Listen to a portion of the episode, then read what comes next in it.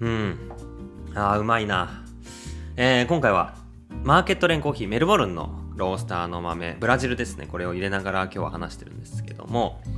まあ、このコーヒー、えー、メルボルンにいる僕の友達が日本に来た際に持ってきた豆なんですよね。で、まあ、今回は、えー、ちょっとメルボルンに、えー、付随してというか関わってですね、えー、まあコーヒー屋で働こうとかバリスタになりなりたいとか、バリスタとして技術を磨こうと思った時に海外で学ぶべきなのか海外でワーホリすべきなのかえー、どういうバリスタのキャリアを考えていくのか、まあ、それ海外含めてね、まあ、そんな話をね、しようかなと思ってます。まあ、っていうのは、メルボルン自体がかなりこうワーホリとして目指す人が多い。特に日本人は。まあ、よく聞くと思います。コーヒー屋やってたり、コーヒーに関わったりすると、メルボルンでワーホリで働いてた人が、まあ、独立したお店とか、えーまあ、戻ってきてバリスタで活躍してるとかっていうのを見たりすることがね、多いかなと思うんですけど、まあ、実際聞いてる人の中にも、えー、ワンホリ考えてる人も結構いると思います。で、まあ、まず、うん、何を学びに行くのかっていうとこですよね。結構これは明確にした方がいいと思います。うん、例えばね、まあ、コーヒーを学びに行くって考えた時に、コーヒーの技術的なことは、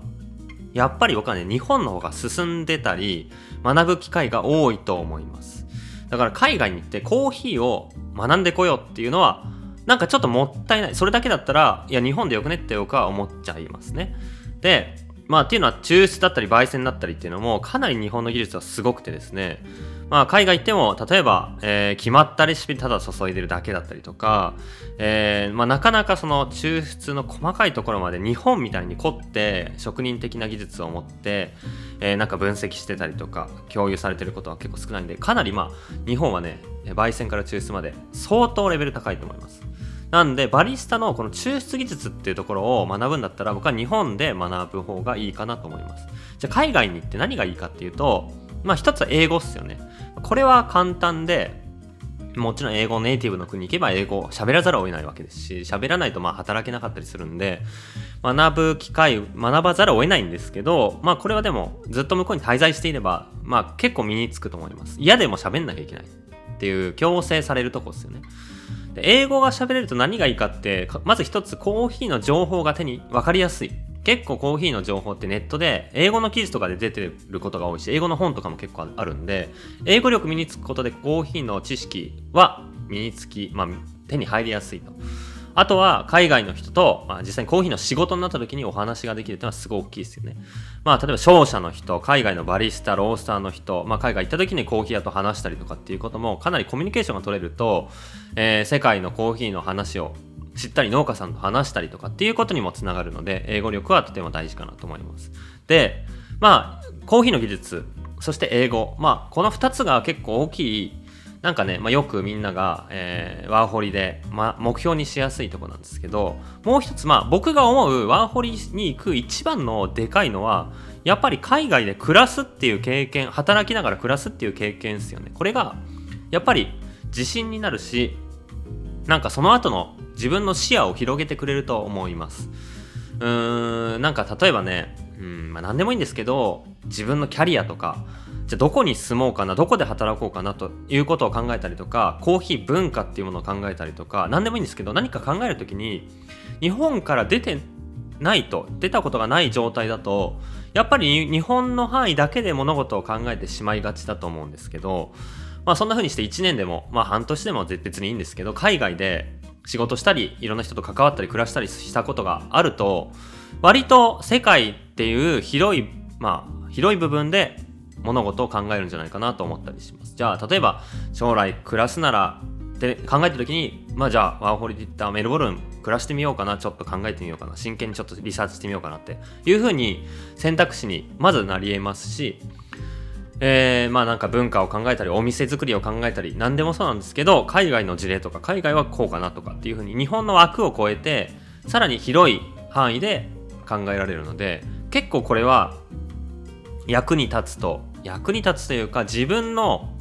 可能性だったり行動範囲を広げることになると思います。あとはやっぱり自信ですよね。なんか僕は長いことワーホリ行ったことなくて正直まあそんな機会があれば行きたかったなと思うんですけど、まあ、長くて2ヶ月ぐらいですね海外に滞在したことがあってまあ留留学語学学校で留学しながら、まあ、その後旅行したりみたいなこと。あとまあ旅行は結構単発では何回何回もあるんですけど、まあ、海外で短い期間でもちょっと暮らしてみるとなんかね一つは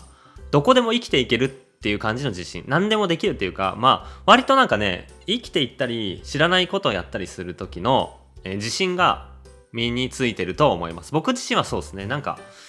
毎回ビビらずにいろんなことができるというか。うんなんかそれはね知らない文化の街で暮らすと結構いろんな知らないギャップがあったりいろんなチャレンジ例えばもう最初の頃なんてスーパーで何か買ったり本屋さんで何か買うだけででっかいチャレンジなんですよ。ね、言語的なとこもそうだし、ルールとか、えー、やり方わかんなかったりとかっていう中をクリアしていくと、なんか何でもできるなっていう、どんなとこ行っても生きていけるなっていう結構自信になると思っていて、これは仕事をする時とか何か意思決定をする時のまあなんか自分自身の軸を持つというか自信を持つというかなんかそういうところでズバズバというかちゃんと芯を持ってなんか判断できるようになっていくかなと思ったりして結構ねそういう英語力とかっていうスキル面じゃなくてメンタリティのところで僕は海外で暮らすっていうところにすごい意味があるなと思ったりしてますね。あとはあのー、まあ何て言うんですかね結構発見があったりえー、まあ気持ちの豊かさにつながったりっていうのもあるんじゃないかなと思いますね。まあ改めて日本を振り返ったりしてあだからこうなんだ文化的にこういう気質なんだとかっていうふうに分かったりとかねあとは日本だとストレスを感じる人も結構いるかもしれないですけど、まあ、豊かさとか気持ちの面で、えー、まあ、人のねタイプが違うんで自分の性格とか考え方とか豊かさも海外に行って変わったりすることもあるんじゃないかなと思います。なんかその辺の経験異文化での暮らしっていう経験が僕はワーホリの中では結構でかい、えー、得られる目的なのかな要素なのかなと思ったりしていてまあだから改めてまあバリスタとしてもしくはコーヒーについて何か学びたいなって思ってる時にはもうちょっとこう分解してみて何のために行くんだろうで自分はまあそういう風な海外での暮らしっていうところを得たいな。それをやりながらコーヒー文化に触れられるっていうところが、目的になるんだったら海外でワーホリするのはいいしコーヒーの技術知識っていうことが一番にあるんだったら割と僕は日本でも得られる日本の方が得られると思うし。でまあさらにはワーホリ行くなら行くで行ってじゃあ1年、まあ、延長させたとしても2年3年マックスだと思うんですけど行って帰ってきたとどうするか、あ、なかなかね決めらんないと思うんですけどなんとなくイメージ持ってた方がいい気もしますうーん例えばねまあ出る配数とかお店の明るさコミュニケーションの感じ結構ね海外良かったりすると思うんですよ例えばねメルボルンで1日1000杯コーヒーが出たりとかまあ活気があってこんなコーヒー飲む人いるんだ。そのスペシャルティでね。ってなった時の、まあその帰ってきて、じゃあ日本で普通にアルバイトから始めて働くと、やっぱ日本と向こうとのギャップで、もし海外で経験したようなワクワクを日本に求めようとすると、また違う、えー、なんか苦しさというか、あるんじゃないかなと思います。まあ、配数で言ったら日本はそんな配数出る店少ないし、もうちょっとやっぱ日本は日本っぽいような組織になってるし、コミュニケーションもそうですよね。だから、まあそこを向こうで得てきたことをどうこう日本で生かすのかとかどんな風なまあコーヒー屋を作るにしてもねまあ働くにしてもどうどんなイメージでやっていくかを考えておくとまあ戻ってきても動きやすいんじゃないかなと思ったりしてますそのまま向こうでねまあなんか社員になるって結構ハードル高いんですけどそういうルートもあるかもしれないですけどね。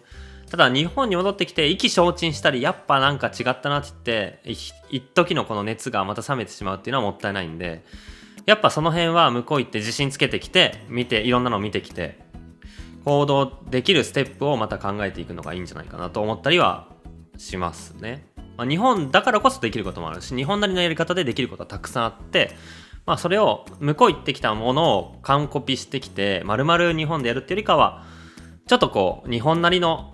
感じで合わせながら、まあ、文化を伝えていったりお店作ったり働いていったりコーヒーを作ったりっていう感じの流れだとか思ったりしてますね。うん、そんな感じで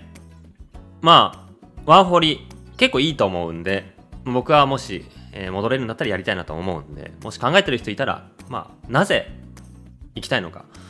えー、どん何のためにやるのかワーホリ行くのか。何のために向こうで働くかっていうのをちょっと考えてみて言語化させてみてでそこから行くといいんじゃないかなと。